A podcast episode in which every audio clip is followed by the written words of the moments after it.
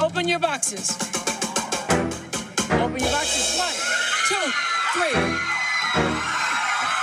Yo, it's Patience from the book Night.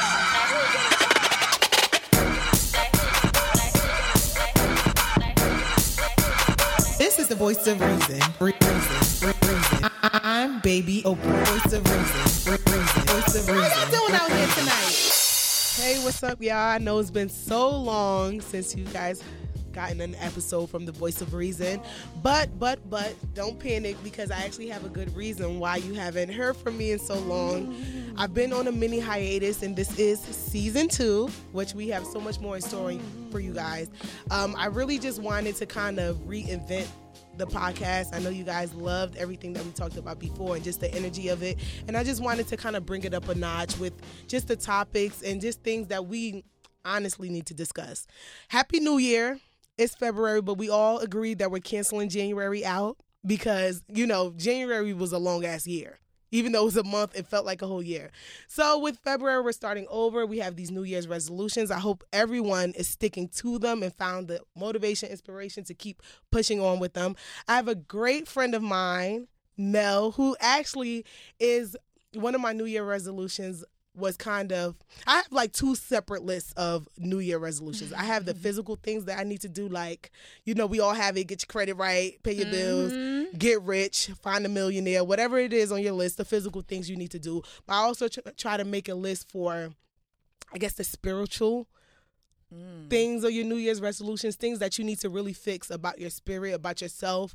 And I really advise everyone to do this because it's the only way to really measure your growth in life as you get older. We all have some things that we could fix about ourselves, things that we could acknowledge about ourselves. And what better way to do it than the new year because you get to start fresh and you feel fresh so one of my new year's resolutions was just kind of putting myself out there more like any other creative who's listening we kind of get in and not just creatives everyone we all get a moment where it's just like you need a break from life. And this break causes you to be lazy. It causes you to not treat yourself how you should treat yourself. It causes you not to be as motivated, which also often leads you to neglecting your dreams, neglecting your goals.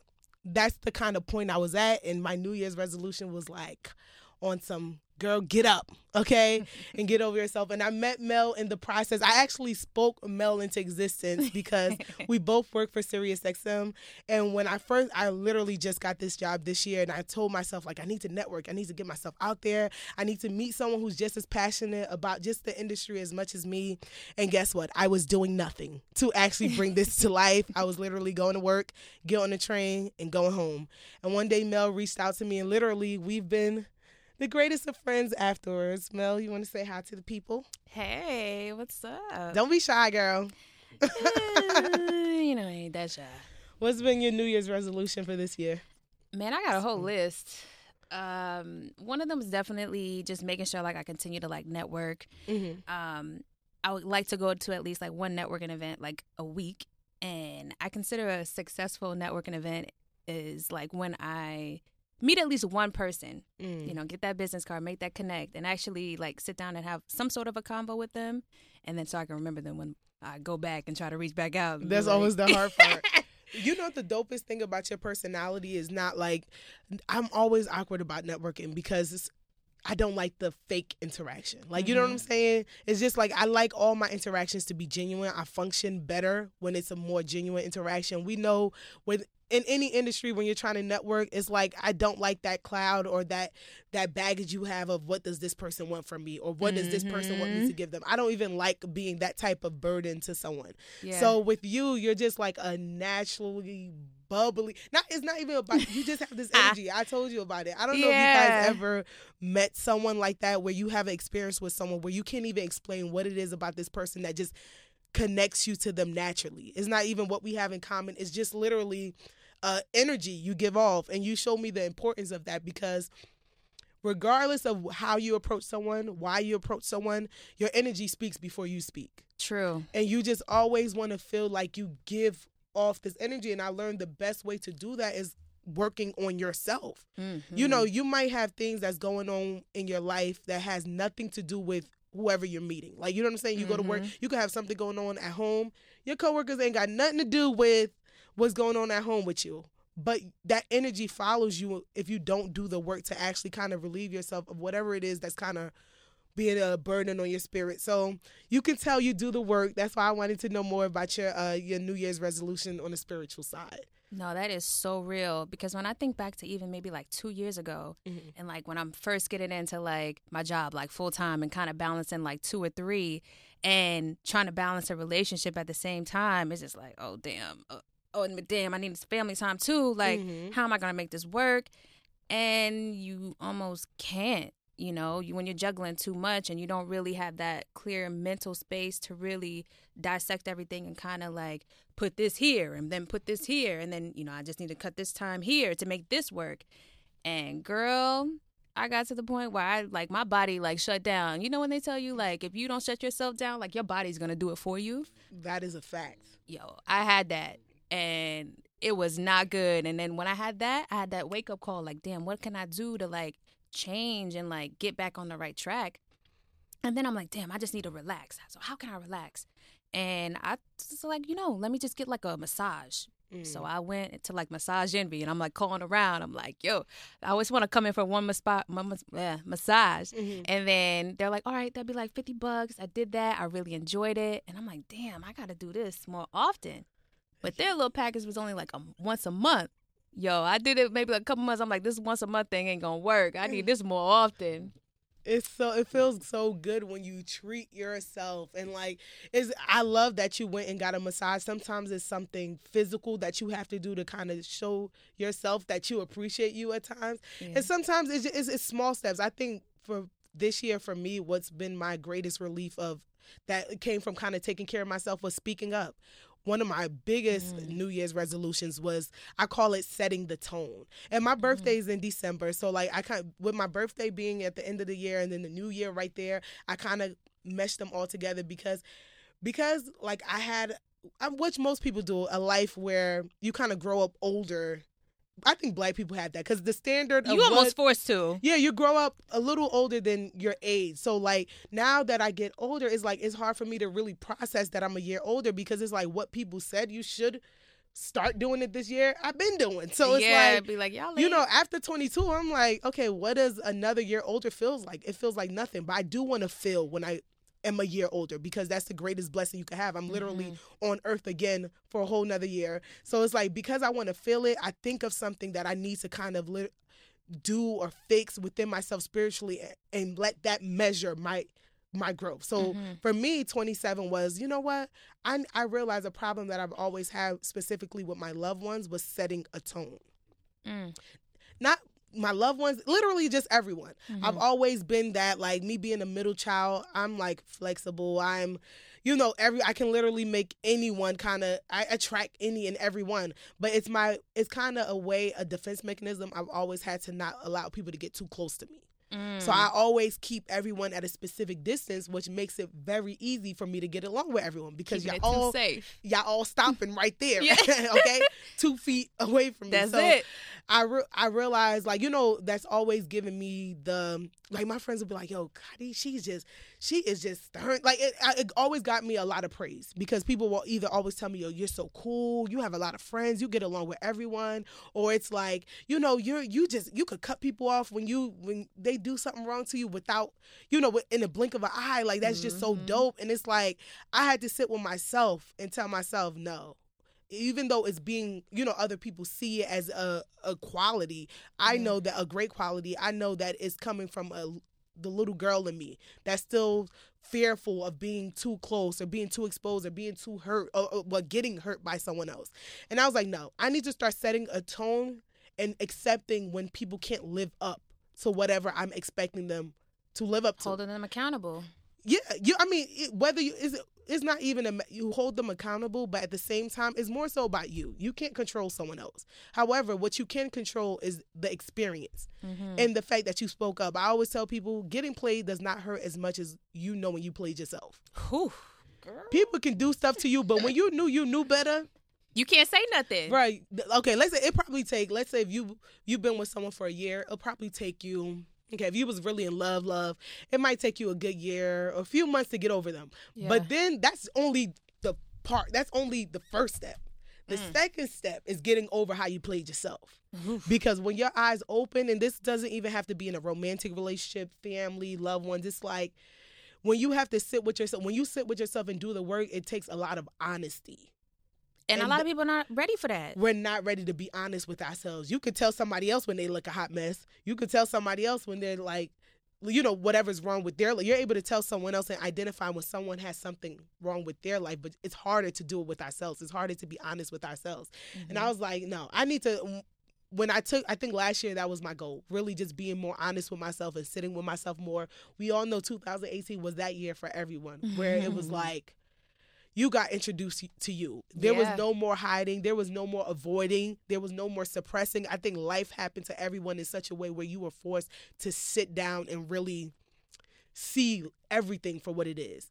And because I experienced such an honesty, it got me to a point where it's like, wow, I'm more confident and secure in what I know I want from life, from Mhm. people, from anyone who's even going to breathe the same air as me. And now that I have that confidence, it's like I got to be confident enough to demand that. Mhm. It's not about getting it. Once again, you can't control someone. You can't, you know, you demanding it and not gonna punk anybody into giving it to you, but just admitting to the universe that okay, this is what I want. Is your way of kind of st- setting the tone for where you're gonna go. Because guess what? When you demand it, that means when you don't get it, you hold yourself accountable to walk away. Mhm. And you I can't be scared to do it. can't- You, just gotta be do scared. it. You done told people this what you want to do, and you over oh this is what you want in a person, or this is what you want to do in life. When you tell someone I, I want to be in the entertainment industry, or I want to be a doctor, or I want to be a teacher, and we walk in, we see you working at McDonald's, you're gonna have to answer What to happened? that. Yeah, Because yeah. you said that, but and I realized I will always play safe. I would never tell people exactly what I want to do, or I won't tell people exactly what I want from them because it's like it's kind of a way of sh- giving shorthanding yourself because Mhm. it's your way of still being able to just take whatever is given to you.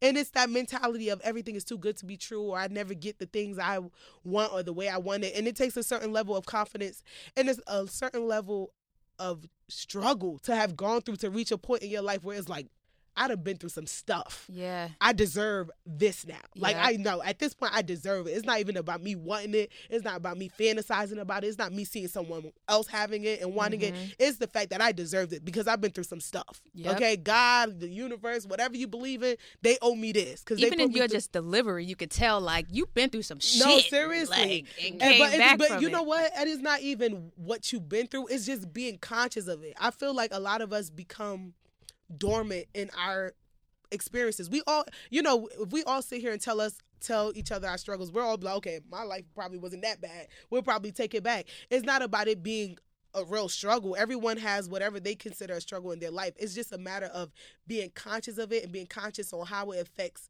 you, your energy, and how you maneuver through life. Mhm. And that's what like 2018 did to me. It sat me in a corner Indian style and it forced me to go back into 1991, which was when I was born, and say, okay, where did it start? Yeah. Who did it start from? Where did this come from? Why am I feeling this way? Literally, and not just from one specific situation, but just life. I think the older you get, it's more scary to be disconnected because you know, as kids, we have so many things to kind of stray us away from or dis- like distract us from we're just reality. as kids. Yeah, we're at school, we get our toys, we we're young, we have our innocence. Yeah. The older you get, the older life gets thrown at your way. Look at the president we got, like we could literally Girl. die tomorrow. You're forced to be in a space where it's scary to not know the direction you're going in life. And I Mhm. think that's what 2018 did to me, which made me sit down and be like, okay, what do you want? And once I figured that out, 2019 is about, okay, I want this. Where can I go and who can I go to to get that? Mhm. And once again, once you say put it out there, you hold yourself accountable to live up to it. You can't say you want this out of life. You can't say I deserve this, but you're settling for that. Because Mhm. even if someone, the person next to you, don't notice it, you You know gonna it, know it, you yeah. done spoke it out already. So that leads me to this conversation we had. As far as I know, you kind of already told it to me, but I want you to share with everyone with you meeting your dad for the first time. And how old are you? I was like 24, I think. 24, meeting your dad for the first time. Yeah. What was that like? Girl, it felt like a blind date. Like I had never been on a blind date before, and you know it's kind of crazy when you think of maybe just meeting a significant other Mhm. for the first time, but then you're thinking about somebody that like is a part of me and like I probably look like and have so many things in common, you know, that I don't necessarily know, but I know that this guy is related to me. Mm-hmm. That was kind of like, I guess, the scary part, but almost kind of like the part that was kind of like, oh, this could be okay, you know? But How did how, do give us the background work? How did you find him? Did you so you have no memory of your dad prior to meeting him? Nope. Okay. Nothing at all. And the thing was, as I'm growing up, me and my mom would always have these many discussions when I would kind of bring up my dad. And I'm just like, hey, like, do I have a dad? Like, what is he like? Mm-hmm. Uh, do I look like him? Do I sound like him? Are there certain things that I do? And sometimes the conversa- the conversations would start when um, I would like fold up my clothes because I'm very particular about how I like things. Like I like things in a certain order. I'm very organized, and sometimes when I get a little too organized, my mom would be like, "Oh man, your dad's like that," and I'd be like, "Wait, what?" You know, and then she kind of would try to keep it really short. It seemed like she didn't really want to talk about it, Mm-hmm. but it's like, I guess it was in my genes, you know, from him because he was always just making sure everything was nice and neat. Mm-hmm. And I noticed that when I met his sisters, they would kind of say the same things like, oh, you know, he's so nice. He likes to dress real nice. And I'm like, wow, you know, I never thought that maybe that could be something that was genetic. First of all, what happened in your life or within you that got you the point got you to the point of okay, I need to meet my dad. Like I know it's something you inquired about a lot, and you know your mom really never really gave you much information or didn't really want to talk about it. Yeah. What was the fire? Where did that fire come from, or where was that turn that like end point? Like okay, I need to meet my dad. Like I need to go and find him somewhere. What was that Yeah. like? Like I was getting older and I Mhm. just felt like half of me like wasn't known. I'm like, I can't be walking around here not trying to like half of a person when I'm trying to get to my full potential and really understand like who I am. You know, I know my mom and I know like her side, but I'm like everything else is just still like a blur and it's not because I chose for it to be like that. So what can I do to try to fill that void, you know? Mhm. And so it started off with just asking my mom and then I guess I asked her so many damn times she's just like, "All right, uh here's like the child support paper. I think this is his address." Mhm. And like I remember like flying in from like Georgia one day from seeing like my little brother. And you know, my mom picked me up from the airport and she's just like, "All right, do you want to go to this address?" I'm like, "Yeah." I want to find out. I want to know who this is, you know. I was scared as hell though. Like I can't lie. Like I it was love- that's gangster. yo, I wanted to know, but on the low, I was still kind of scared. expect, right? Yeah, Yeah, I was just, just- gonna pull up on him. Yeah, I'm like, what if this man comes to the door, looks at me, and just slams the door? Like, I want to get to fucking know you. And Mhm. like, I gotta kind of be prepared for that, you know. So, but we, I went, and I was I'm glad my mom came with me because I'm like, I couldn't have done it by myself. We went to this address, um, went all the way up to the door, like knocked on it. I mean, it took a little while before we knocked on it, but we eventually did, and nobody came to the door. So I'm like, all right. It was almost like a sense of So like re- relief because I'm like, damn, all right, I don't got to worry about being rejected, even though I guess I kind of been like rejected all my Mhm. life from him, you know, without even even being verbally said. Mhm. But I'm like, damn, okay, I don't got to worry about it just now. Like I thought I was ready until shit hit the like it was shit was getting Yeah. real, and then I got a little scared. But then like me and my mom, we got back into the car. I remember we were kind of just talking, and she's just like, you know, it's okay. We're gonna find out who he is. I even left a note, you know, underneath the door, and I just told them like, hey, you know, this is Melanie. I'm your daughter. I came by. Um, hopefully, I can meet you one day. Left my number, and I just slipped it underneath the door, you know. Wow. So I'm just like, maybe I might get a call one day, maybe not. I mean, my number's never changed. So I'm like, one of these days, you know, I might just get a random call, you know, and it could be him. Mhm. But that never really happened. And as time went on, I, I kind of like expressed it to like my great aunt and my grandma that like, I'm like, yo, like, I'm graduating from college now. Like, I'm a full blown adult, but I'm just like, I need to know. Like, some of my other family members, like, have met my dad. And there's been times where, like, I've been at um maybe like a Thanksgiving like celebration, and there was one time where my uncle, I guess he got a little drunk, and he was just kind of talking, and we were mentioning like my dad, and he was just like, "Oh yeah, he he didn't have it all," or you know, it was something kind of like negative, and I'm just like, okay. And it, honestly, it kind of made me feel a little sad because I'm like, I don't really know how I can kind of like defend my dad because Mhm. I'm like, I don't, don't know, know him, him. you know, Right. and I don't know what he did in the past, you know. I mean, he could have been whoever. Mm-hmm. And then um, I remember like um, my aunt kind of telling him like, "Yo, stop, cut it out." Yeah. So I'm like, damn, maybe he was like a fucked up dude, you know. Mhm. But then again, I don't know. So I remember like my mom, I she was doing some searching and she's like, Oh, I, I think I came across like his sister's Facebook page or whatever. Like I think her name is like her last name is like Thomas and her first name is like Yvette. And I'm like, all right, cool. You know, just send me whatever you find because I'm willing to do some more research to find him. So she gave me like this one profile and I started I reached out to this lady. Like I just messaged her on Facebook and I'm like, I gave her the full story. I'm like, hey, you know, this is Melanie. Uh, I think I'm your niece. You know, Willie is my dad, and you know, I haven't met him before. And I think I'm 24 year old. 40, I'm 24 years old now, and I Mhm. feel like it's time that like I meet him. And I sent it, and that lady got back to me like really quick. And it turned out that that was not her. You know, I was just like, "Oh my god, I'm You sorry." done I put your whole to- business out there. Yeah, I'm just like, I don't know what the hell this lady thinking right now, but I'm like, sorry to bother you. She's like, oh, it's okay, but you know, I hope you find your dad.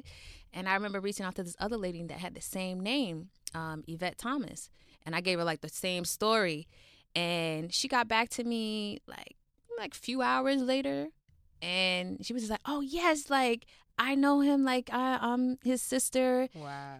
Here's his cell phone number and his house phone number. And I'm like, God damn, like I know I wanted to meet him, but I don't know if I wanted to meet him that quick. Thought you was ready, but you weren't Right? ready. Ready. Nah, look, I was back at that damn door trying to knock on it. Um, so I was just like, oh, you know, thank you for getting back in contact with me. Um, is it okay if we talk first before Mhm. I call him? And she was good. She was she was like, yeah, perfectly okay. So we talked for maybe like a good 30, 40 minutes. And she I just remember her having like this really, really soft voice. And I'm like, okay, I feel like I got the same kind of vibe, you know, because this is like his biological sister, you Mhm. know. So she was telling me that um, she was going to call him and kind of prep him um, for me to give him a call after. So I'm like, all right, cool, that's perfect. She's setting it up for me perfectly. And she called him, then she called me back and she's like, all right, cool. He knows you're going to call. Give him a call. So I'm like, okay. I'm like, heart mm. drop. call. And like the phone rings and he picks up. I'm like, hello? And he was just like, Melanie Michelle Morgan. I'm like, who the fuck is on the line? Like calling me He from my the government whole name. government name. And honestly, it surprised the hell out of me because I didn't even think he knew my name, you know? wow. And then like my middle name, like don't nobody know my middle name unless I like tell them, you know? So I'm like, oh yeah, this is this is Mel. He's like, you know, it's so good to hear from you, you know, like I, I miss you and da da da da da. He was so happy. And I'm like, I don't even think I was kind of prepared for that kind of response. You know, I'm Mhm. just kind of like, okay, is this gonna be smooth, but maybe not too excited? I'm like, he hasn't been there forever, Right. so I'm like, you can't be that happy to hear from me, you know. But he was kind of saying like, you know, he's glad that like God gave him like this second chance to like, you know, talk with me and stuff like that, because I guess he never really knew if he was ever gonna speak with me. And then um, we kept the combo short because I'm like, you know, I want to meet you in person. Mhm. And it just so happened that this one particular day he had to pick up his girlfriend because she was going to be coming from to Manhattan from out of town, and then I was working at Sirius XM, and like I remember I was getting off at like maybe like four or something like that. I was working part time, but Penn Station is like a few blocks away, so I'm like, yo, you know, if you're gonna be there like around Penn Station, let's just meet there, you know. So he's like, all right, cool. Um, I like I come to work that day and I remember kind of being a little bit out of it. I wasn't really focused like I usually am. And I was so like thrown off, which is not really like me. And when it was to the point where like I went to my supervisor and I'm like, um, Vanessa, like, um, can I tell you something? And she was like, Yeah, sure. And she's just like, I'm like, I'm about to be my dad for the first time today. And you know, I'm like, I'm saying this shit like it's just regular, but I'm Right. like, everybody doesn't have this experience. She's just kind of like, her eyes is opened up like, you about to do what? I I'm could even imagine. Yo, but it was just, you know, for me, it was just like the norm because he just wasn't around, you know? what I find interesting? Was there any point be, prior to meeting him, just with yourself, that you have any anger towards him? Not so much now. I feel like years ago I Mhm. did. And I, I think God kind of set this up purposely because I always said that like if I had met him like a couple years before, I don't think we would have had like the same kind of like combo or I don't think it would have been as smooth. Mm-hmm. But because I've like I feel like I've matured and I've just, you know, gotten more of a grip of like the my mother's half of me, like who I am on that end. Mm-hmm. I was cool, you know, and I was open to the fact of just getting to know him for who he was today, you know, and, not, trying to judge. Yeah, and not trying to judge him from you know what happened in the past, and then just like my mom had never really said anything mean or crazy about him, which I'm thankful that she didn't. She didn't tarnish like Yeah. the image that I had. Yeah, you know? that would have ruined your experience. Yeah, and I, I probably just ultimately would have went in there and just bashed him, you know. But it wasn't like that, you know. Mhm.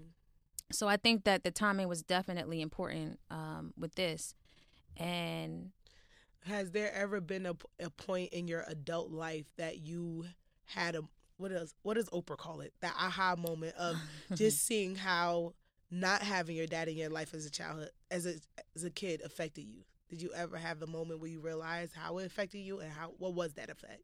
yeah, um, I think my work ethic. Mhm. I think because he wasn't around, I had to kind of like push to focus on something else to kind of like excel on. Mm. Like I tend to watch a lot of videos about like dads like not being around and stuff like that. And there was this one video where I was watching, and this guy was talking about how when a dad isn't present, you kind of feel like you got to over exceed or over excel Mm. on things. And I'm like, I looked at that video and I'm like, I think that's what happened to me because because he wasn't there. Like I was in high school, I'm like, all right, you know what? I'm gonna get my A's and B's. Like I'm gonna make sure I get like straight A's this next time. Mhm. I'm gonna be playing sports, but I'm gonna still get my good grades, you know. And it just pushed me. That's so crazy because I don't even think that what you just said, you just helped me realize something because I don't even think that's just connected to, you know, not having your father in your life. I think, I don't know if this is just specifically women or girls go through this. When you have a part of yourself that you're suppressing Mhm. and that makes that you know experience or something that made you feel like you were not enough you tend to overcompensate in other areas Yeah. and i think a lot of people don't realize this you know with women especially strong black women Mhm. we are always seen as you know what we show in exterior strong hardworking and it's like it's usually those people who are really more broken on the Mhm. inside we just Mhm. overcompensate by trying to excel on the outside Yep. so that you don't even give people an opportunity to poke that hole that's really not closed up yet. Mhm. So that because you just helped me realize that though I, my dad, you know, I was practically raised by my dad most of my life, but I was like that. yeah. And for me, it's like I would tell myself like. If I was good at school, if I just did everything I needed to do on the outside to please people and just to seem strong, then I am strong. yeah. And once again, 2018, and even before 2018, life just started to throw me things that showed me if you are not strong in the inside, we don't care what you're doing Gonna on the crumble, outside. We don't care how many jobs we you have. We don't care about your degrees. We don't care how good your natural hair good. We don't even care how pretty you are. Nah. If that inside is not right, life will continually continuously bully you yeah. into having to sit with that self and fix it. So I just think that is so interesting because I think that's something everyone can relate to in a sense. I Yeah. feel like especially in the social media era, we it's even more access. Like for me as a kid when you know social media wasn't a thing, as long as I made my parents happy enough as far as being good in school and then you're smart and you're you do Yeah. you're listening, that was enough to make me happy. But Yeah. ultimately I had to grow up and find my own sense of happiness and that always starts from the mm-hmm. inside.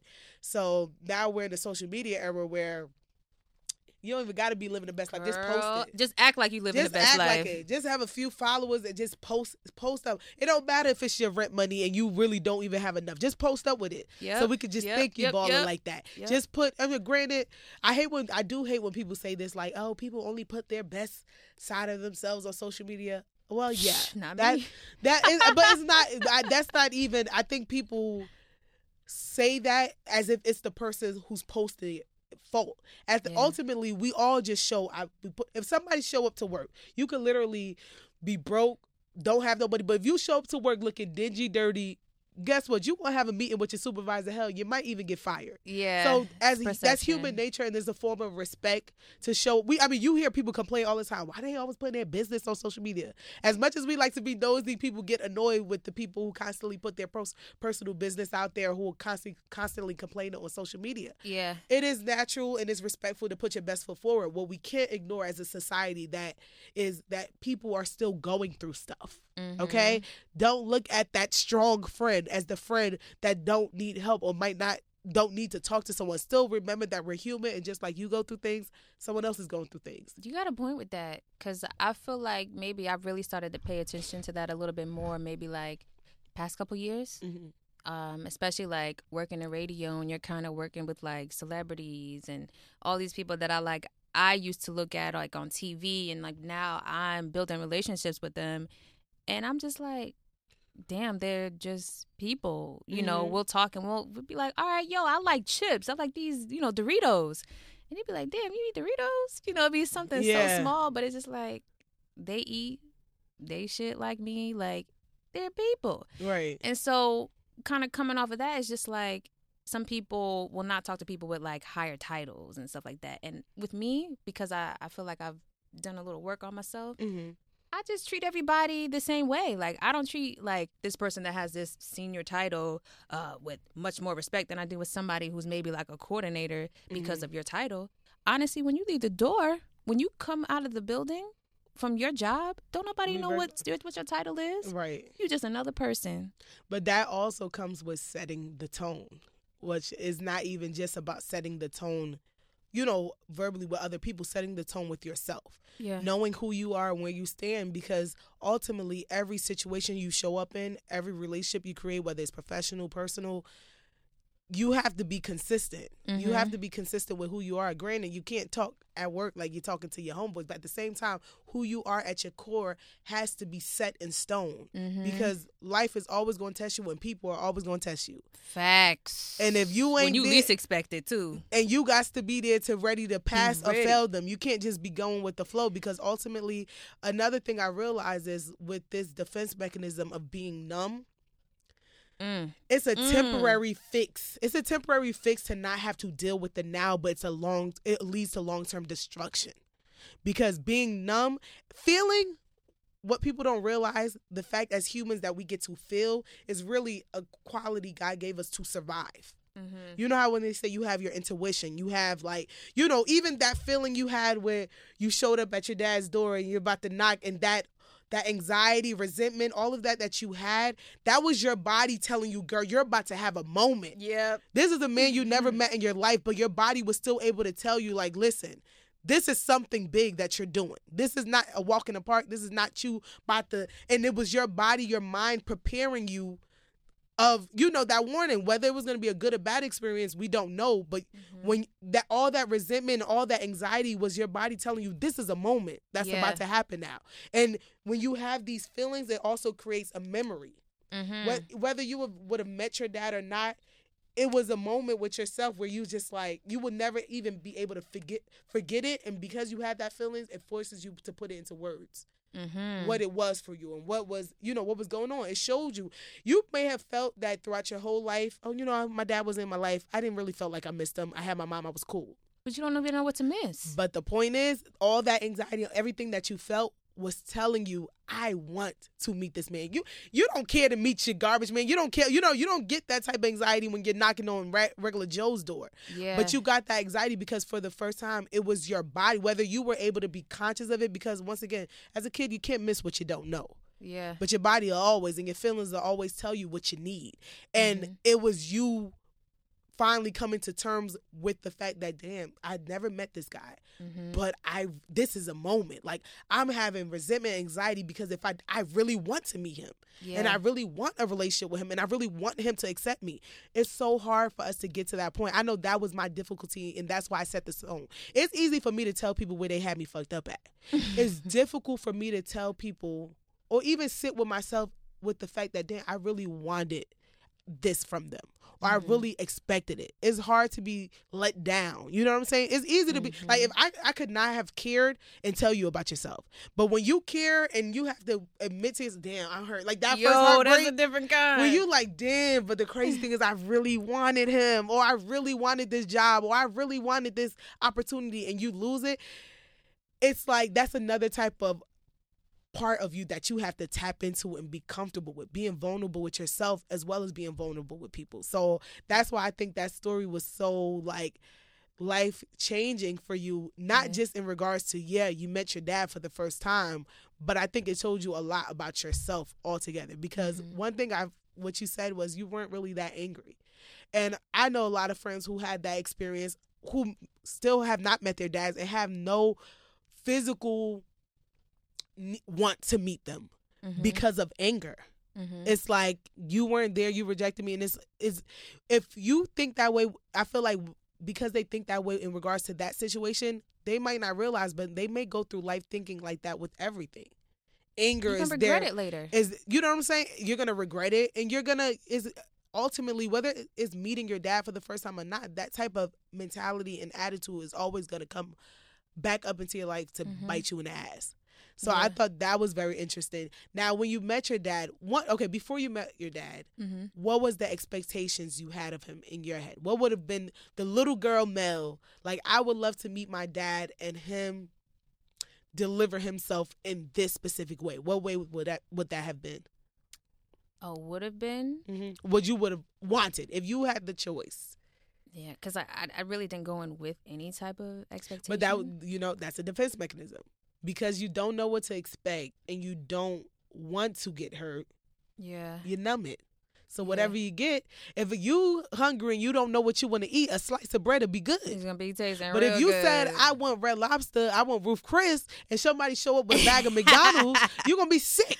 Okay, I don't care how hungry it is. If you kept telling yourself I want Yeah. Ruth Chris, and somebody give you a McDouble with no fries, you're gonna be sick. So that's another part with setting the tone and then having expectations of people. It is, and it too is safe and it's smart for certain situations. You and it it also allows you to be flexible to just kind of be in the moment of life and see what people is.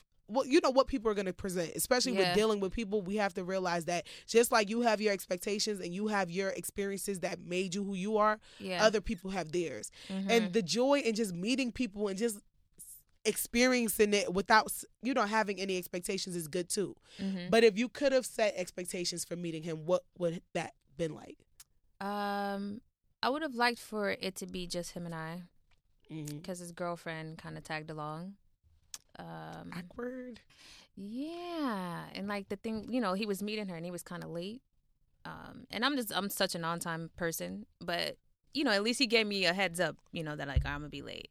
Um, but I wish we would have had a little bit more one on one time to just kind of focus on one another, because she was there. She kind of chimed in on a few other things, and sometimes it got a little deep. You know, I had some deep ass questions, but it was just like she added another layer to it because I mean, I guess maybe they wanted to have kids one day, and she's just like, okay, well, you left her, like, what you gonna do for me? Like, you gonna do Mhm. that to me? And I'm like, wow, you know what? That's she was making it about her yeah, and it was kind of like taken away, you know, like I'm like, I don't even know him, and I really don't know you, so Right. it's like I don't even know where to begin with this, you know. But I definitely would have liked that. Oh, another thing also with her being there, I noticed that he was kind of focusing on her a little bit more. I don't know if it was because he was already familiar with her and he just didn't really know me, but I almost felt like I was kind of like the third wheel, like on a date, you know? When we were walking to the restaurant, I mean, I, I was walking a little bit too fast, you know, and he's like, oh, you know, slow down, slow down. He was behind me with her, like holding her hand, and, you know, they had their bags, and, you know, they definitely kissed a couple times. And. I'm like, wow, you telling me to slow down? Like, this is my first time meeting you, and that's all you got to tell me? Like, Mhm. slow down? If anything, she should have been in the back, or she should have went somewhere else right it was it was almost like he was treating her like she was his baby girl. mm-hmm.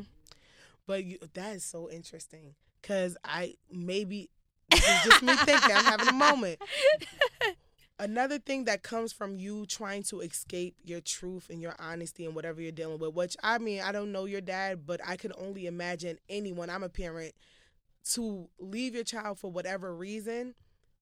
Whether you think he didn't think about you, I know that had to been a burden on him.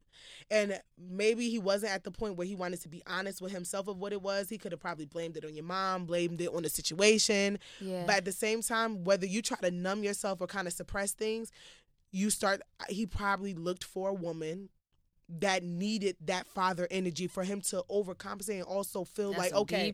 I no seriously to feel like just the I literally was just talking to him about um Sebastian my production guy he's here. He's not on the mic but I was talking to him about the fact that I realized when I date people the bad part is is I use it as a cop out from like you know there'll be times where it's just so much things that I'm not facing within my own life and things I need to be doing and things I you know just chasing my goals. I use the people I'm in a relationship to and kind of bring the energy of you need to get your life together more and them to kind of avoid me and what I'm neglecting within myself. And mm-hmm. it's like it's kind of those things where you see the person that's always trying to help people is the person that's trying to escape helping themselves. But still mm-hmm. get that satisfaction. Your dad is a dad whether he's in your life or not. And because you're not fulfilling that role within your role daddy and daughter relationship, you're going to only chase woman who because even for this woman, your your man is meeting his child for the first time. First of all, I wouldn't have even wanted to be there Facts. let it go, let alone mediating it. And for the fact that she was like, "So are you gonna leave me like that? You a whole grown lady, and he's just meeting his daughter for the first time, and you worried about him leaving you? That is someone with clearly a absence of daddy figure in her life where I he feels that void, I, I don't think she has a relationship with her father. and he's feeling that void for her. They're filling each other's void. Yo, you just made me think of something. So, like after we met and you know we exchanged numbers, um, she's like, "Oh, you know, you can call the house phone, you know." And a couple of times I did call the house phone, and she picked up, and she's like, "All right, I'm gonna go get daddy." Get and I'm just thinking here. like, oh God, I would have been so annoyed with her. "That's not you ain't my sister, Right? You know, like, she wouldn't be your sister so bad. Your sister slash stepmom. Where's oh Jerry my when you need I- him? I- oh God. So okay, now that would you say you and your dad have a relationship somewhat now, or working towards some sort of a relationship? We don't really have a relationship. Oh, is it from a space of him not stepping up in the way he you wanted him to, or you just like what? What make like where are you with it not being a relationship now? Like okay, Yeah. before you could have gave him the excuse that he wasn't there, so it was nothing for you to look forward to. But Yeah. now that you stuck your neck out there, Mhm. whether you realize it or not, you had an expectation by sticking your neck out there. If you just, Yeah. you know, some people don't have an ex- when they don't have an expectation, they just like f him. I don't know my dad, don't want to meet him, don't care, don't even want to. But because Yeah. you went to him looking for him, that was showing. Sometimes the expectations and you setting the tone is not just a vocal thing. It's just about by the things that you do. You know what I'm saying? The things you reach out, the level of vulnerability you show people by just sticking your neck out there. You done Yeah. that. So that showed, okay, here, I'm here and I want to have a relationship with you. I did. I did. I And did now want that is that's not necessarily the case. Where are you at with it now? Well, every time like we tried to like set up like a hangout with just us, because I con I always told them like, all right, every time like we met up, the two times that we did, there was like other people around. We never had that time to just have like one on one talk and just get to know each other, you know. Right. And he he was cool with that. He agreed with that. And then we tried to set up like sometimes, maybe like two times. I was not trying to let it go to a third because he would cancel like morning of or day of, and that shit irks the fuck out of me. Like I'm the type of person like I'm on time, so if I tell somebody I'm going to be there at this specific time, I'm gonna be there. Right. And if I'm not to be able to make it, I'm not to tell you last minute unless it's something that's out of my control. Like I was getting excuses from him, like, "Oh, you know, I'm just tired," and we'll be we would talk the day before, like, "Oh yeah, we're gonna meet, like it's gonna work, perfect." And then morning of, I'm like, "Oh, okay, so this is what we're doing," and He's not ready to face his truth no, with himself. It's not even him literally having to answer to you. It's the fact that being. I think he actually made his girlfriend come to be that escape. That's like noticing people doing that, whether it's a mother, father, anything. Just that is the scary part. yeah, when at any age like as people you know as we are when we're kids we're taught oh when we get older you just think you're gonna become this all well-rounded, respectable person once you turn 18. Yeah. And when you hit adulthood, you realize, oh no, it's not something that comes with age. It comes Yeah. with conscious thought mm-hmm. and experiences that make you sit down and have a conscious thought process on the person you want to be and the things you have to do and not do to get there. Mhm. And when you're not conscious, and you know, it's like we make it seem like being conscious is something that you can, like, it's a, something scientific where you can literally just tap a button on yourself, like, okay, time to be conscious. No, Yeah. it's a habit, it's a process. You know what I'm saying? It's just like something happens. How do you look at it? Mm-hmm. Do you look at it from a victim standpoint? Do you try to avoid it? Do you suppress it? Do you take things to whether it's drinking, sex, whatever it is to kind of not Mhm. face it?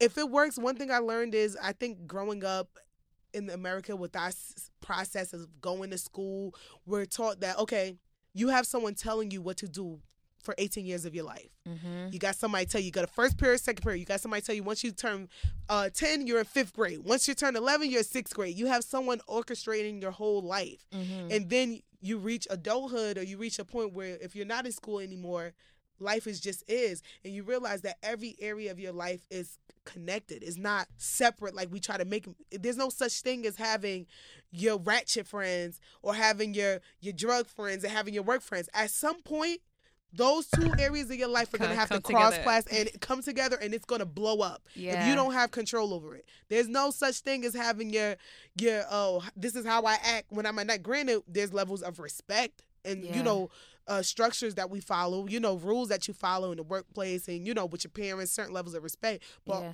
ultimately you have to be the same person at your core and if you're Mhm. not the person you act like on the playground and how you act in the classroom oh they gonna meet one day Mm, and when they meet they gonna Mm. square up yes. and the result is going to be a bloody mess in your life okay and adulthood the main part of adulting is coming to that realization yeah. and the scary part is that people can really make an effort to not come to that realization yeah. and while their life is a mess they really will blame it on every single thing in their life but, but the real problem. they and the thing is it's not something that they're consciously doing that's the scary part for me like when i became an adult and looking at my other other adults who were way older than me and the way they act the things that they do how negative they are they are how unorganized their life is how they're not mm-hmm. even able to speak up for themselves at 40 at 50 and i'm like that is my biggest fear to reach that level of experience in life and not even be able to create the life you want. And the life you want is not always about oh i want a yacht a million dollars and gucci bag it's literally to reach a point with yourself where you're at peace Yeah. and everything around you is a reflection of who you are on the inside Facts. so with your dad being that way as you know i'm sure heartbreak broke breaking it is from just that child aspect i think it's something that's so something that's like shows that you need to really commend yourself for the way that you are i think whether your parents are in your life told me when I met them. Hmm? His sisters, they what they kind of mentioned something like, "Wow, like your mom did like a really good job with you." You know, I I guess you know they didn't, they never met me either, so they're kind of maybe had like this one particular like, Oh, they just expect your like everyone they everyone expects your experience to make you a certain way. Like you know what I'm Mhm. saying? And when it doesn't, it's like, you know why? No, your experiences don't make you make or break your life. It's your conscious thought process. And Mm-hmm. if you're not a part of the thought process, then guess what? Life happens to you. You Yeah. have to happen to life. You know what I'm saying? So it's a mixture of what your mom did. And whether your parents are in your life or not, I think everyone reaches a point where you realize your parents are not superheroes. You know, as a kid, you just think they're invincible. And it's a Mhm. point, I mean, even people who, I mean, I had both my parents in my life, and there were times it was like, why'd you do that? yeah. I wouldn't even do that. Or why do you think like that? What you know what I'm saying? It comes to a point in your life where you have to come to the reality that your parents are not superhero superheroes, but the only gift you could give to them is to which I'm sure me being a parent, every parent wants to see their child kind of be better than them in a Yep. sense. My mom would always say that. Yeah, no, literally. That is that that is I think honestly the greatest piece that any parent could have. And I think for you it's like as a kid looking at your parent, the greatest gift is to be like I did take that step up. Cuz Mhm. it's like beca- being a child of any parent, it's like you're pa- you're being passed the baton. You're f- the number one person anyone wants to ex- impress is their parents. You Mm-hmm. know, as a kid, you just want to make your parents happy. So because and there's this pressure of you kind of holding that weight and kind of bringing it to the and so for you to see your dad in that state, I hope you didn't process it as and I'm sure you didn't because it shows that it wasn't about him doing it to you. It's just him not reaching a level with himself that you're at now. And that's how life is supposed to be. The kid is supposed to kind of take everything to a notch. It's not even just about him not being in your life, but clearly he's at a point with himself where he's not even this conscious level we're talking about, this Mhm. setting the tone, this working on ourselves. Our parents didn't get the luxury to do that. Mm-mm. And it was We talking about how how old is he? He just turned 60. 60, 63. In his day and age, black people wasn't even work on yourself. we had to work work work. on these fields. Yeah, you gotta work these fields. You gotta work for the white man. You gotta work to eat and feed your family or feed yourself. Like we didn't got time to be sitting there Indian style burning anybody's candles, Mm-hmm. meditating. We didn't have that time. And I think for all acro- across the board, across the country, our generation, the millennials, we have this luxury, and it's honestly changing the trajectory of our last name and our family, and literally breaking generational curses. Mm-hmm. Mel, I want to thank you so much for Oh, sitting damn, here with me. over? Yeah, I know. We look, we can talk forever. We gotta have you back on here because I I think feel like, like, we barely scratched going- the surface. I'm- I was like, no, we're gonna literally get back to this. I'm gonna actually make it into a second episode because it's so much we could talk about in regards to this. Mm-hmm. But I feel like you really touched the topic in your story. I wanted it to kind of hit with the setting the tone and just having expectations of life and it being okay with things not working out the way you wanted, but as long as you set that tone, you able to walk away with certain level of confidence. So I really hope you got Mm-hmm. that with, you know, your experience with your dad. Is it still ongoing or are you at a point where it's like, okay, it's still like ongoing and it kind of had to blow up a little bit because with me just being kind of honest about how I was feeling and I kind of felt like I was getting pushed off a lot. And there was one day we were talking when he canceled on me and I just told him I'm like, "Hey, like I don't feel like you love me and I don't feel like you care." oh, doesn't that feel so good to It felt good to get it off because I'm like, I feel like I'm never gonna be able to tell you this face to face, even though that's what I really wanted. I want you to uh, look. We're gonna get into a whole nother hour because that is so real. The relief you get, it's so crazy. Because I always thought being numb was the way to go, and being numb meaning don't let people know how to hurt you. I still cut you off though. You do me there, I'll cut you off. But the thing is, I thought it was a certain level of gangster not even letting people know that you was hurt or like of what they exactly did. It's just like you did this, I'm gonna cut you off. Yeah, I won. You don't get a chance to apologize. Or I'm not even gonna acknowledge to you what you did Until you go in the corner and you by you have to yourself. go, but you by yourself, and then too, you hold the weight of what they did. You got to understand what people do to you is not a reflection of you, and it's not your responsibility to hold. It's only your responsibility when that energy gets to you to either stop it or let it through.